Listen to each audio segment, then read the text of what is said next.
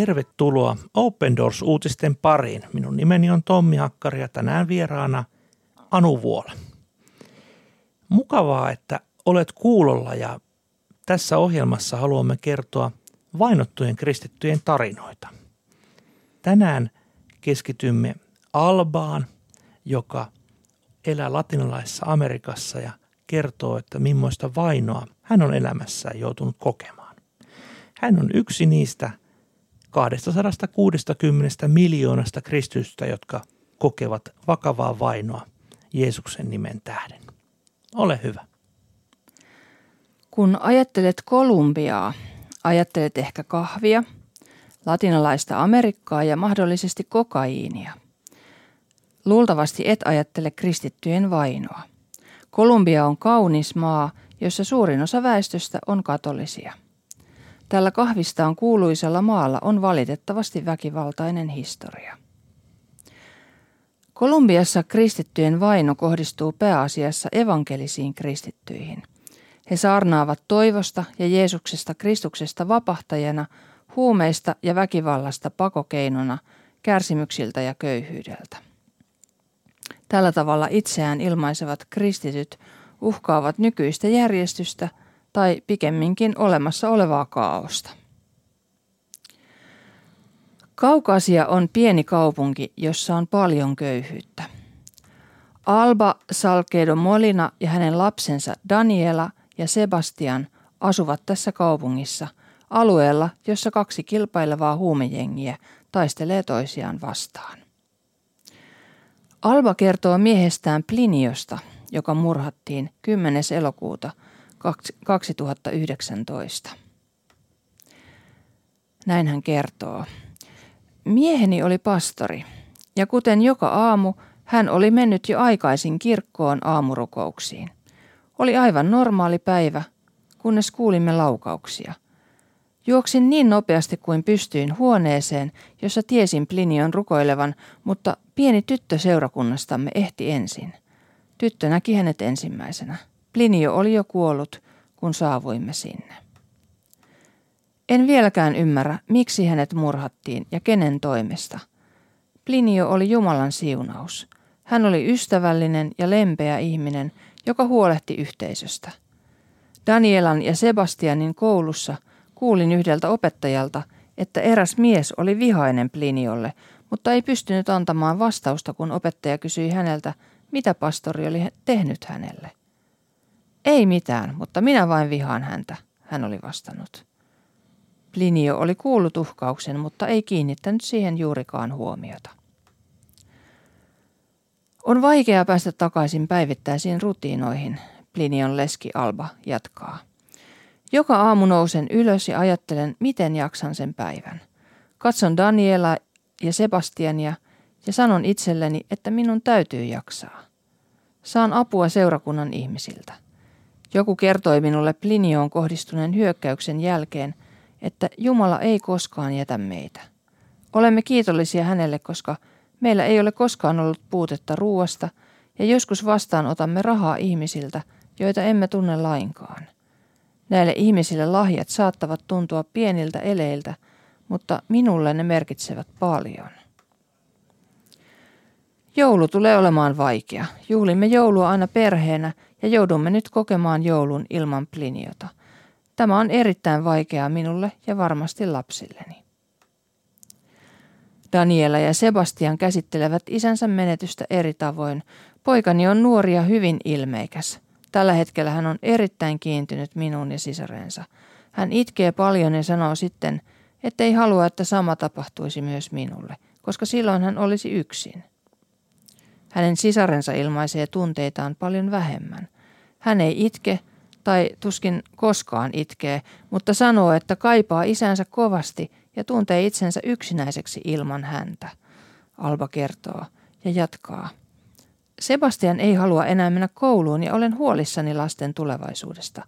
En ole vain huolissani koulunkäynnistä, vaan myös siitä, että tapahtunut vahingoittaa heidän sydäntään hengellisessä mielessä – Rukoilen Jumalalta suojelua, jotta he eivät jätä Jeesusta tai ala vihata ihmisiä. Mieheni Plinio sanoi erässä marttyyrikuolemaa käsittelevässä saarnassaan, Jos Jumala haluaa kutsua meitä tällä tavoin, meidän ei pidä nähdä itseämme häviäjinä, vaan voittajina. Kaikesta huo- tuskasta huolimatta se, mitä me nyt elämme perheenä, on voitto, Alba toteaa.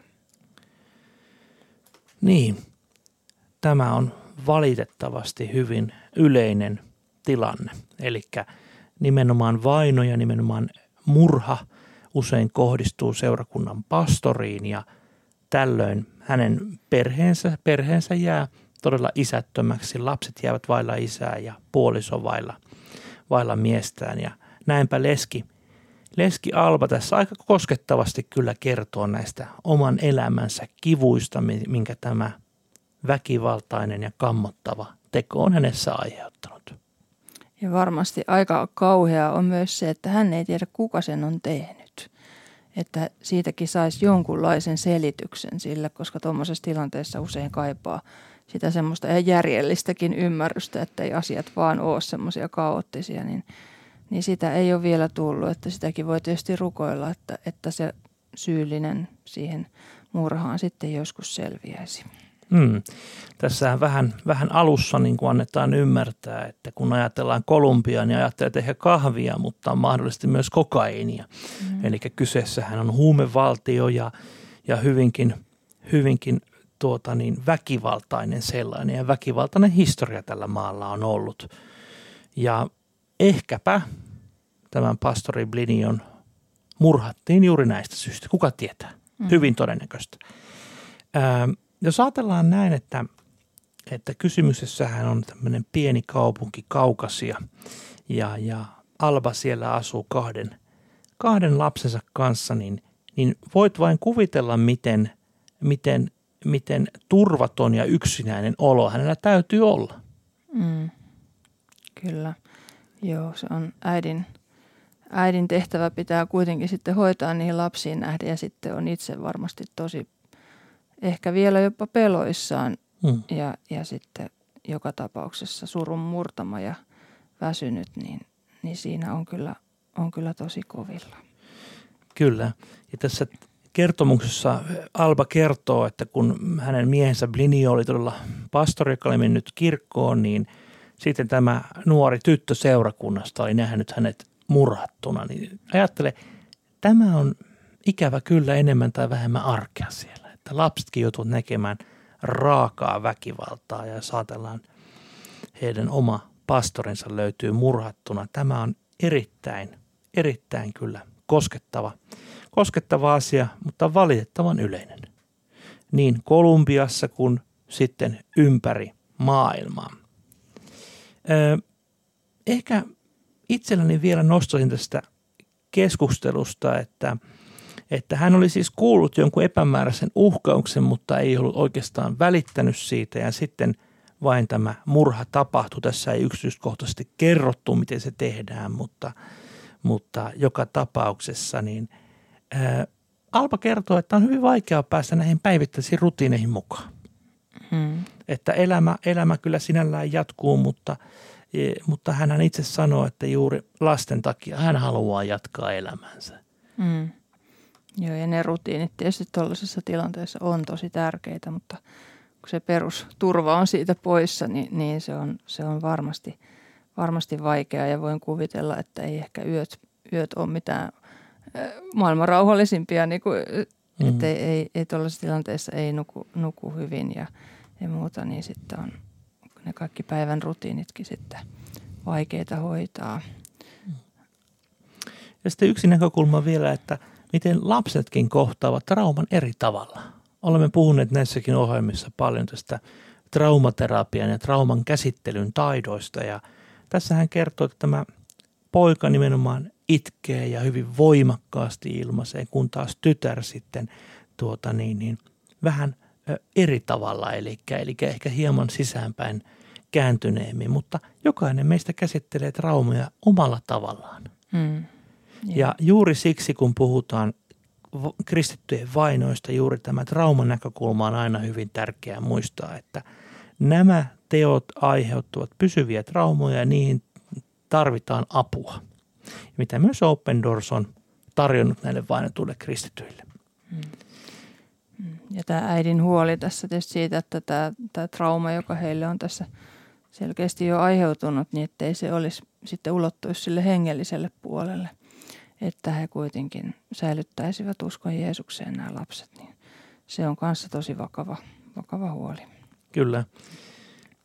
Näinpä Alba lopettaa tämän haastattelun näin tähän miehensä, edesmenneen miehensä Blinion sanoihin, jota hän oli saarnassaan sanonut, että, että jos Jumala haluaa kutsua meidät tällä tavoin, meidän ei pidä nähdä itseämme häviäjinä, vaan voittajina, kun hän puhui marttyyrikuolemasta. Aika profetaaliset sanat kyllä. Mm, joo.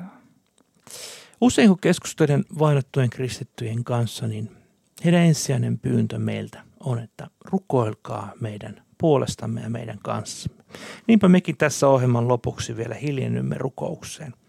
Rakas taivaallinen Isä, näet todella Kolumbian kristit, näet Alban, leski Alban sekä hänen lapsensa.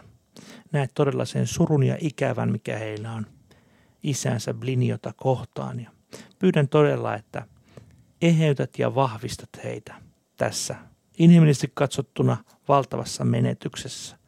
Annat heille kaikkea sitä, mitä he tarvitsevat, mutta ennen kaikkea olet lähellä heitä ja annat, annat, annat oikein kaikkea sitä hyvää, mitä, mitä, mitä sinä haluat heille antaa. Kiitetään siitä, että me Suomessa saamme olla yhdessä rukoilemassa kolumbialaisten ystäviemme kanssa ja pyydetään myös, että tämä huumekauppa siellä Kolumbiassa se saisi todella tyrehtyä tai ja että näille myöskään, myöskään näitä huumeiden ostajia ei olisi. Tämä on myöskin Suomessa vakava ongelma. Näitä asioita Jeesus, pyydämme sinulta ja tuomme ne sinulle. Jeesuksen nimessä, amen. Tässä olivat tämänkertaiset Open Doors-uutiset. Tiestään, että voit tilata kuusi kertaa vuodessa ilmestymän Open Doors-lehden osoitteesta opendoors.fi kautta liity. Ja jos Kolumbia kiinnostaa enemmän, niin suosittelen, että vierailet sivuillamme opendoors.fi kautta Kolumbia, missä on paljon lisää uutisia ja ajankohtaista asiaa Kolumbian vainottujen kristittyjen tilanteesta. Toivotan sinulle Jumalan siunausta ja kuulemme uudestaan ensi viikolla. Kuulemiin.